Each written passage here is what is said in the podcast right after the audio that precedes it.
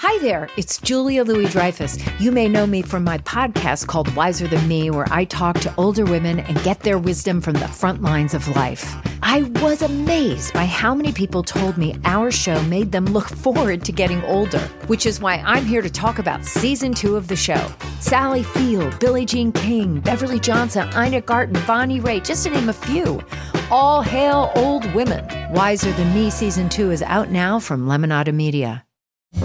It's Merriam Webster's Word of the Day for July 17th.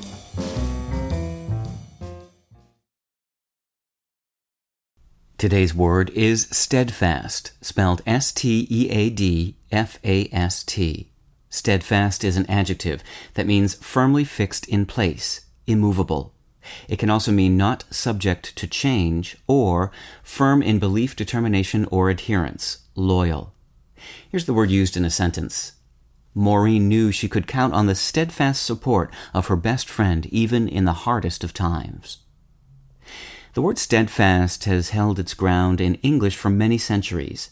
Its Old English predecessor, steadfast, combined stede, meaning place or stead, and fæst, meaning firmly fixed. An Old English text of the late 10th century, called the Battle of Maldon, contains our earliest record of the word, which was first used in battle contexts to describe warriors who stood their ground. Soon it was also being used with the broad meaning immovable, and as early as the 13th century, it was applied to those unswerving in loyalty, faith, or friendship. Centuries later, all of these meanings endure.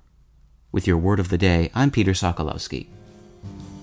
Visit Merriam-Webster.com today for definitions, wordplay, and trending word lookups.